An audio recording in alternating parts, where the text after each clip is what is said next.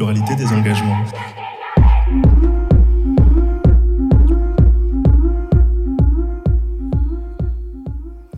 Les SDF étrangers ne sont pas les bienvenus. Putain, Zemmour fait sa rentrée. Ah non, pardon, c'est pas Zemmour. C'est le préfet de l'Hérault. Un préfet, c'est-à-dire l'État. Ok, assez logique avec un Darmanin qui lance la chasse aux délinquants étrangers. Dans 4 ans, ils vont encore nous implorer de venir sauver la République du danger fasciste. Ce serait drôle si le danger n'était pas réel et s'il ne faisait pas tout pour nourrir la bête. Le foot aussi, ce serait marrant si ça tuait pas 125 Indonésiens ce week-end et plus de 6500 travailleurs depuis quelques années au Qatar. Si ça gaspillait pas 3 mégatonnes de CO2, toujours au Qatar, et si Gastier et Mbappé n'en avaient vraiment, mais vraiment rien à foutre, non seulement du changement climatique, mais tout simplement des gens qui posent des questions. Oui, j'ai vraiment pas digéré le coup du char à voile. Dupont-Moretti aussi, ce serait marrant avec ses coups de gueule contre MeToo, avec ses conflits d'intérêts à répétition. Ce serait marrant s'il n'était pas garde des Sceaux. Même Elisabeth, Int- euh, Elisabeth Badinter, ça pourrait être marrant, mais on se moque pas des vieilles dames, même quand elles sont milliardaires et qu'elles savent plus dire crime contre l'humanité, tellement Sandrine Rousseau, elle les énerve. Non, ce qui serait vraiment marrant, ce qui me ferait rire pour de vrai, c'est qu'on arrête de parler d'eux, qu'on se dise tous et toutes que leur petit monde, on n'en veut plus, et qu'on refasse le monde, mais pour de vrai. Et comme avait dit Despentes, on se lève et on se casse.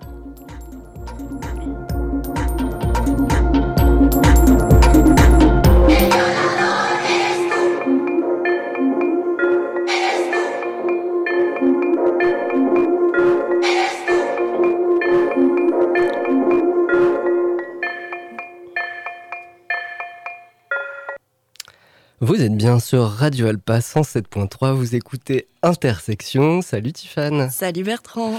Et aujourd'hui, alors nous n'avons pas d'invité, enfin nous n'avons plus d'invité parce Eh ben que normalement on devait recevoir euh, Christine et Flavien et ben panne de voiture.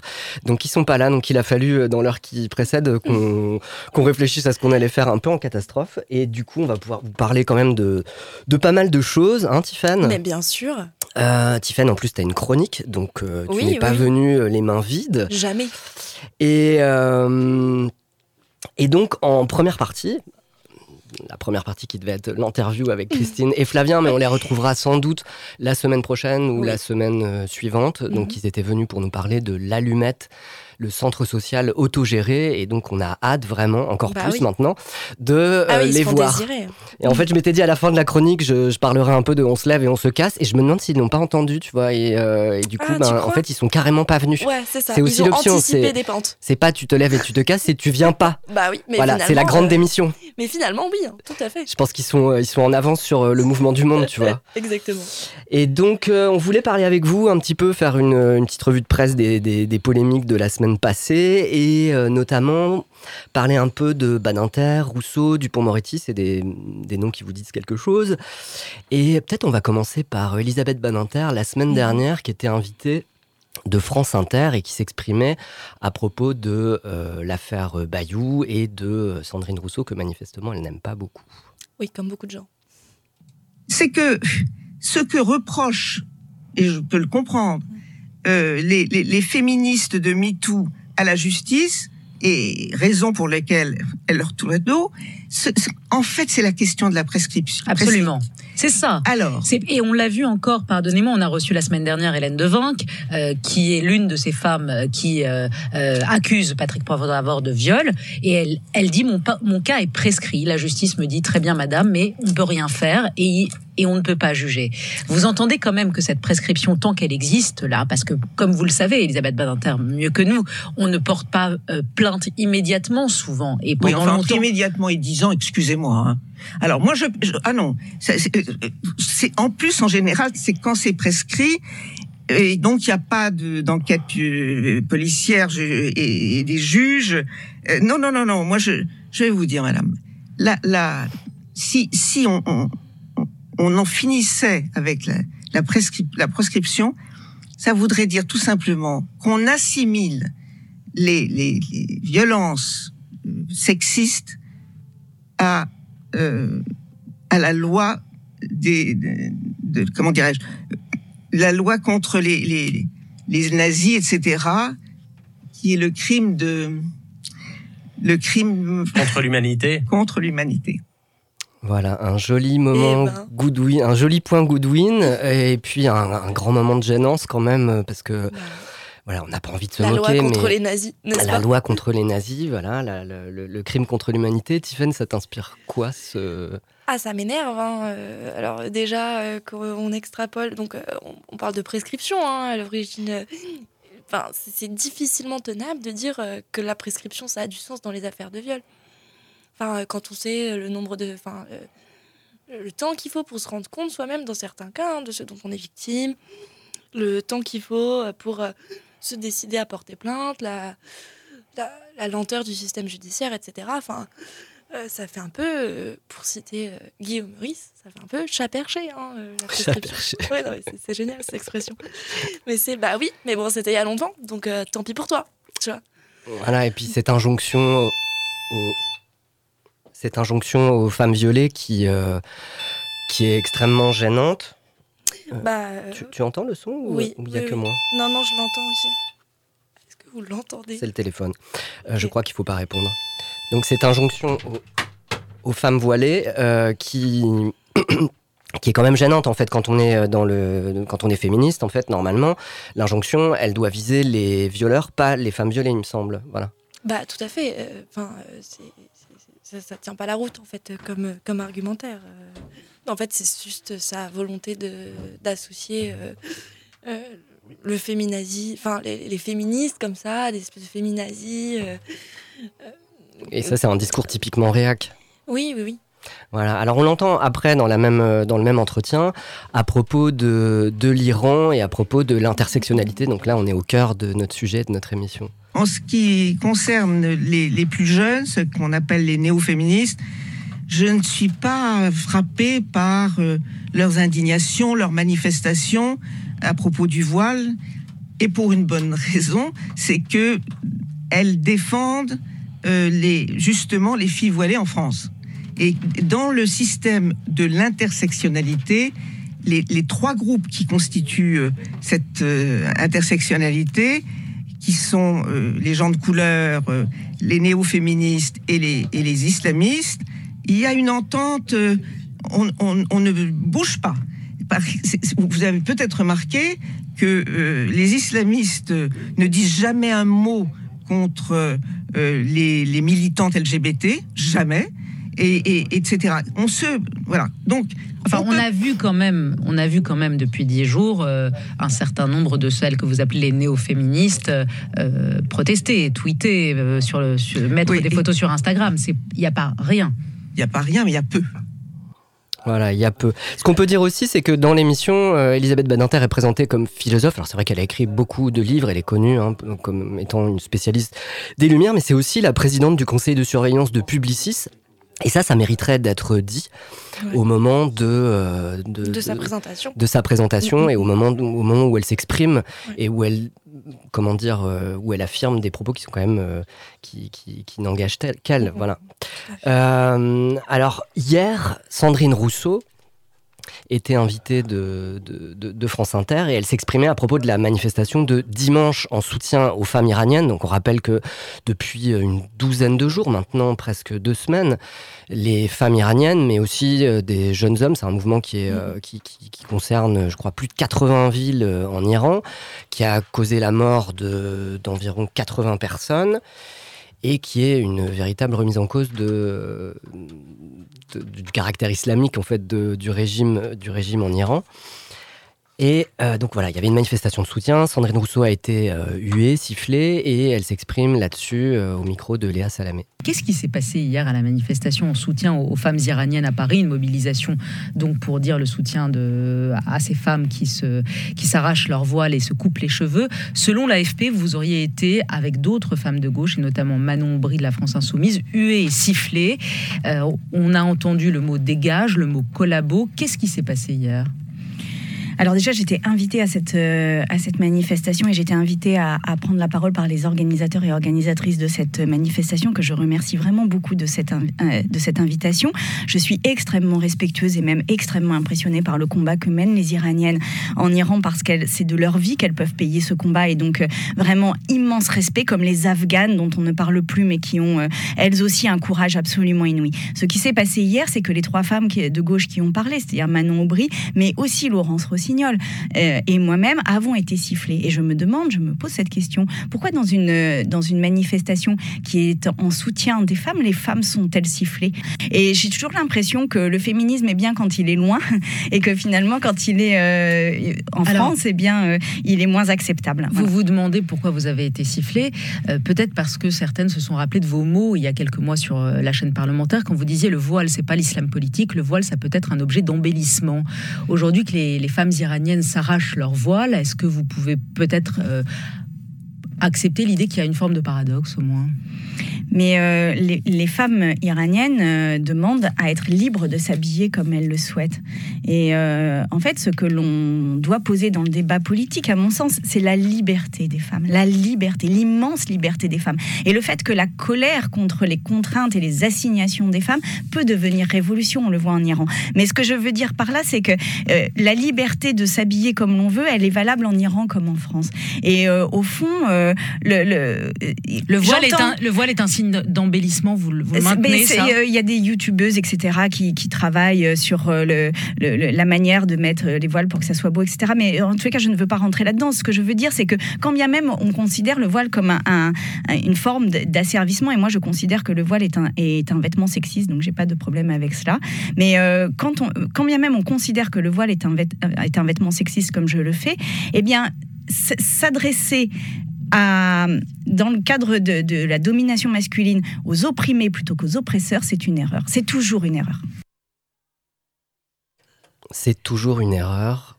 Sandrine Rousseau, tu voulais réagir bah, Oui, oui, oui. En fait, c'est ce qu'elle dit. Alors, déjà, pour euh, cette histoire, enfin, pour la mobilisation euh, des femmes en Iran, hein, je trouve que c'est vraiment une, une, belle leçon euh, pour.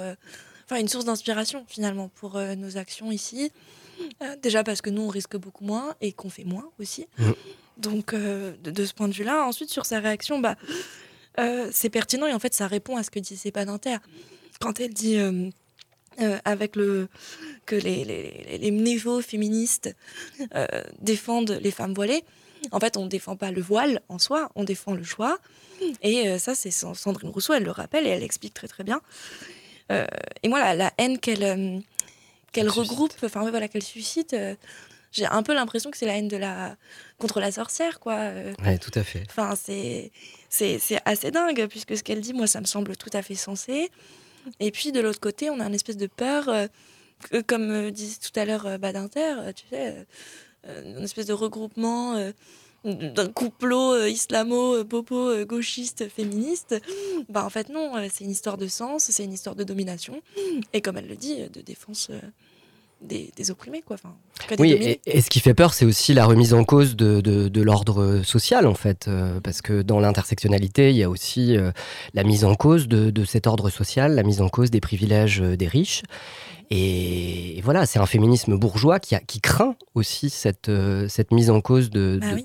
Mais parce qu'en fait, ils sont passés du côté des dominants. Voilà.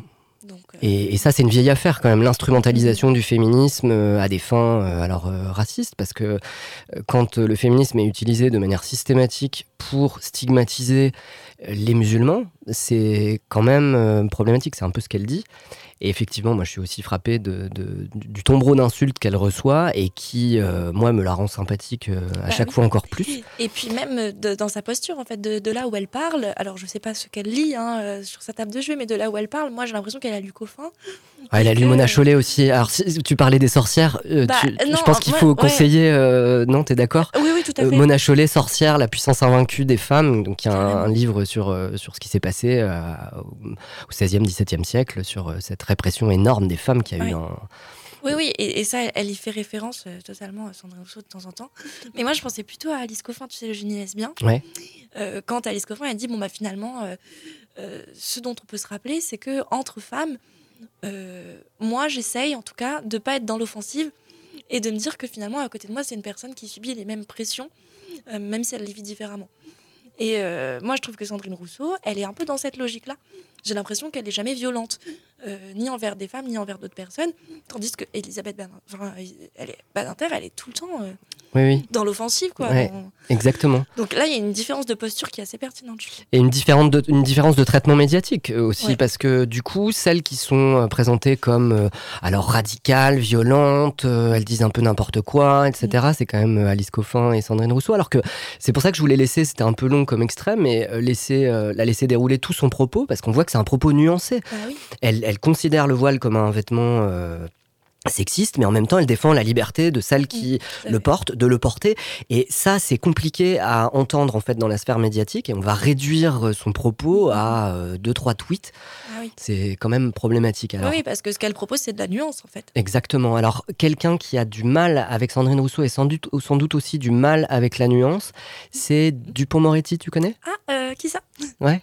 Ces petites tambouilles Ce que vous dites, c'est qu'aujourd'hui, Sandrine Rousseau, au lieu de parler sur un plateau télé, aurait dû saisir la justice. Mais euh, Madame Rousseau n'est pas procureure générale de la nation. Voyez-moi, tant qu'elle parle de barbecue, c'est pas mon périmètre. Ça m'intéresse pas. Mais quand elle veut parler justice et qu'elle s'érige en autorité supérieure, je dis non. Non. Si vous avez des éléments, Madame Rousseau, alors je vous amène et je vous invite à la lecture de l'article 40. Vous transmettez au procureur de la République. Et dans le cadre d'Adrien Quatennens, ça, on est à la frontière entre la justice et le politique. C'est-à-dire qu'il a reconnu les faits. Il a reconnu des violences conjugales. Il a reconnu avoir giflé euh, son, son épouse. Il faut rien faire politiquement tant que la justice ne sera pas passée? Non, mais Adrien Quatennens, il prend les décisions qu'il entend prendre en conscience. Moi, je n'ai pas à intervenir dans une affaire qui est en cours. La justice est saisie. Il faut que la justice fasse son travail. C'est pas plus compliqué que ça. Vous savez, c'est une véritable dérive à laquelle nous sommes en train d'assister là. Si chacun fait sa petite tambouille dans son coin, fait sa petite justice privée dans son coin, nous allons arriver vers une société de la délation qui va devenir insupportable.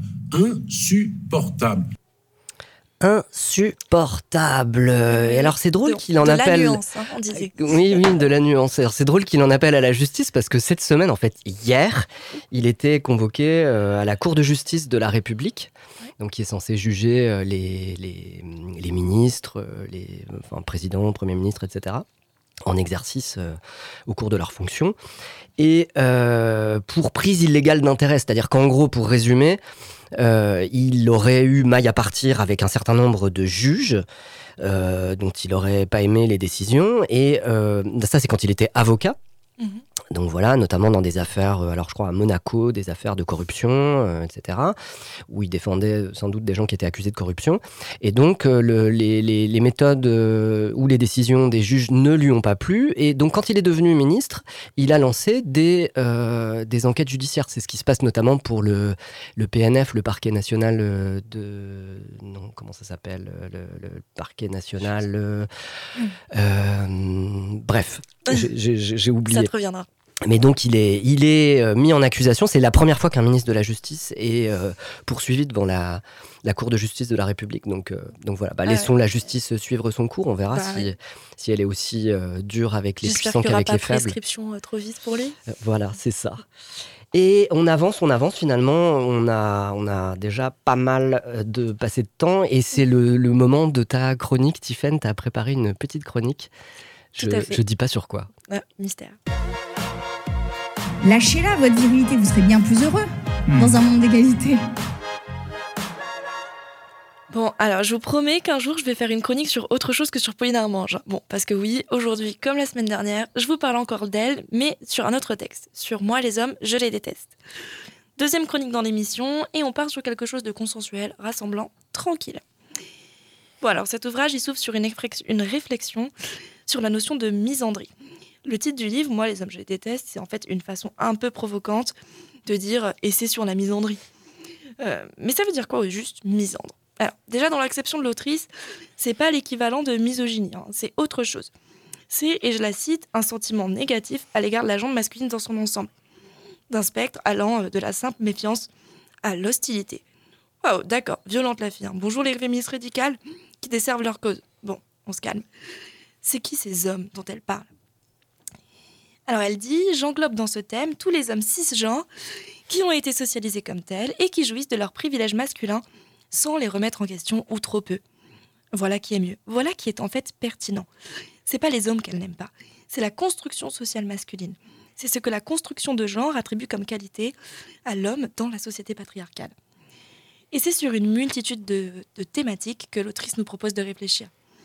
Assumer une misandrie difficile à entendre, revenir sur le fameux Not All Men, avec un rappel des inégalités et des violences qui perdurent, réfléchir sur la colère des femmes, la culpabilité des femmes et la tendance irrépressible qu'on a à se rabaisser bas, toujours plus bas, oui, là, voilà, à la hauteur du jugement masculin.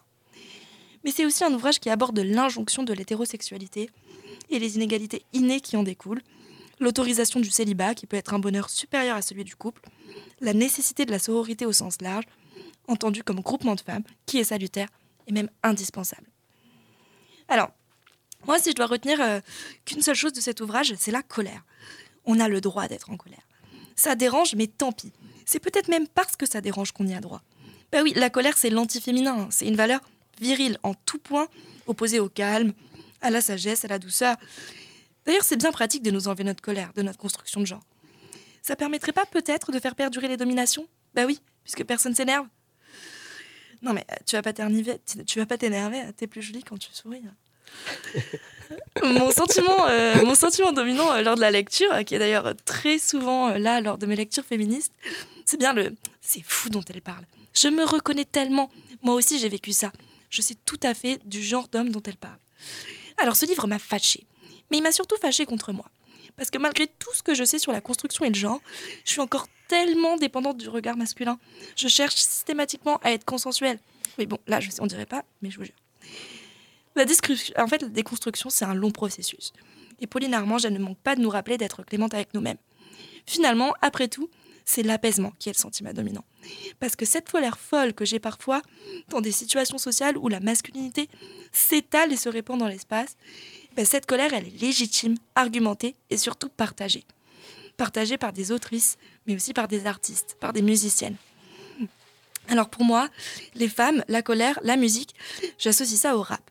Le rap entendu comme l'expression d'une rage, d'une réalité sociale, urbaine, d'une voix des dominés qui prennent la parole contre les oppresseurs, qui les dérangent, qui s'énervent quoi. Dans le style colère légitime et mots justes, je crois que je peux rien vous proposer de mieux que Kazé, rappeuse offensive, insurgée contre les violences racistes et la haine dont elle fait les frais. Alors c'est parti, on écoute pour finir un titre de Kazé, pas à vendre, on écoute sa prose et on écoute sa colère. En falche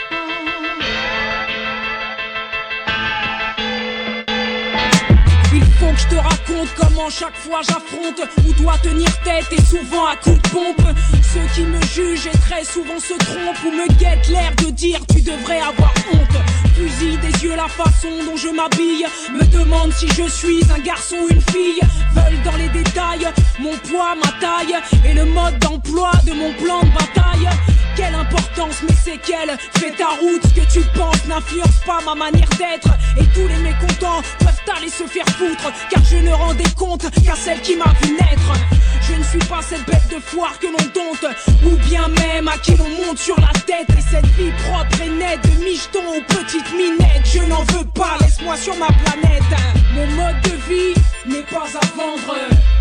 Mon rap n'est pas à vendre. Ce que je pense ou dis n'est pas à vendre. Si tu crois que ça va changer, tu peux attendre. Mon mode de vie n'est pas à vendre. Mon rap n'est pas à vendre. Ce que je pense ou dis n'est pas à vendre. Si tu crois que ça va changer, tu peux attendre. Je me rappelle encore cette époque.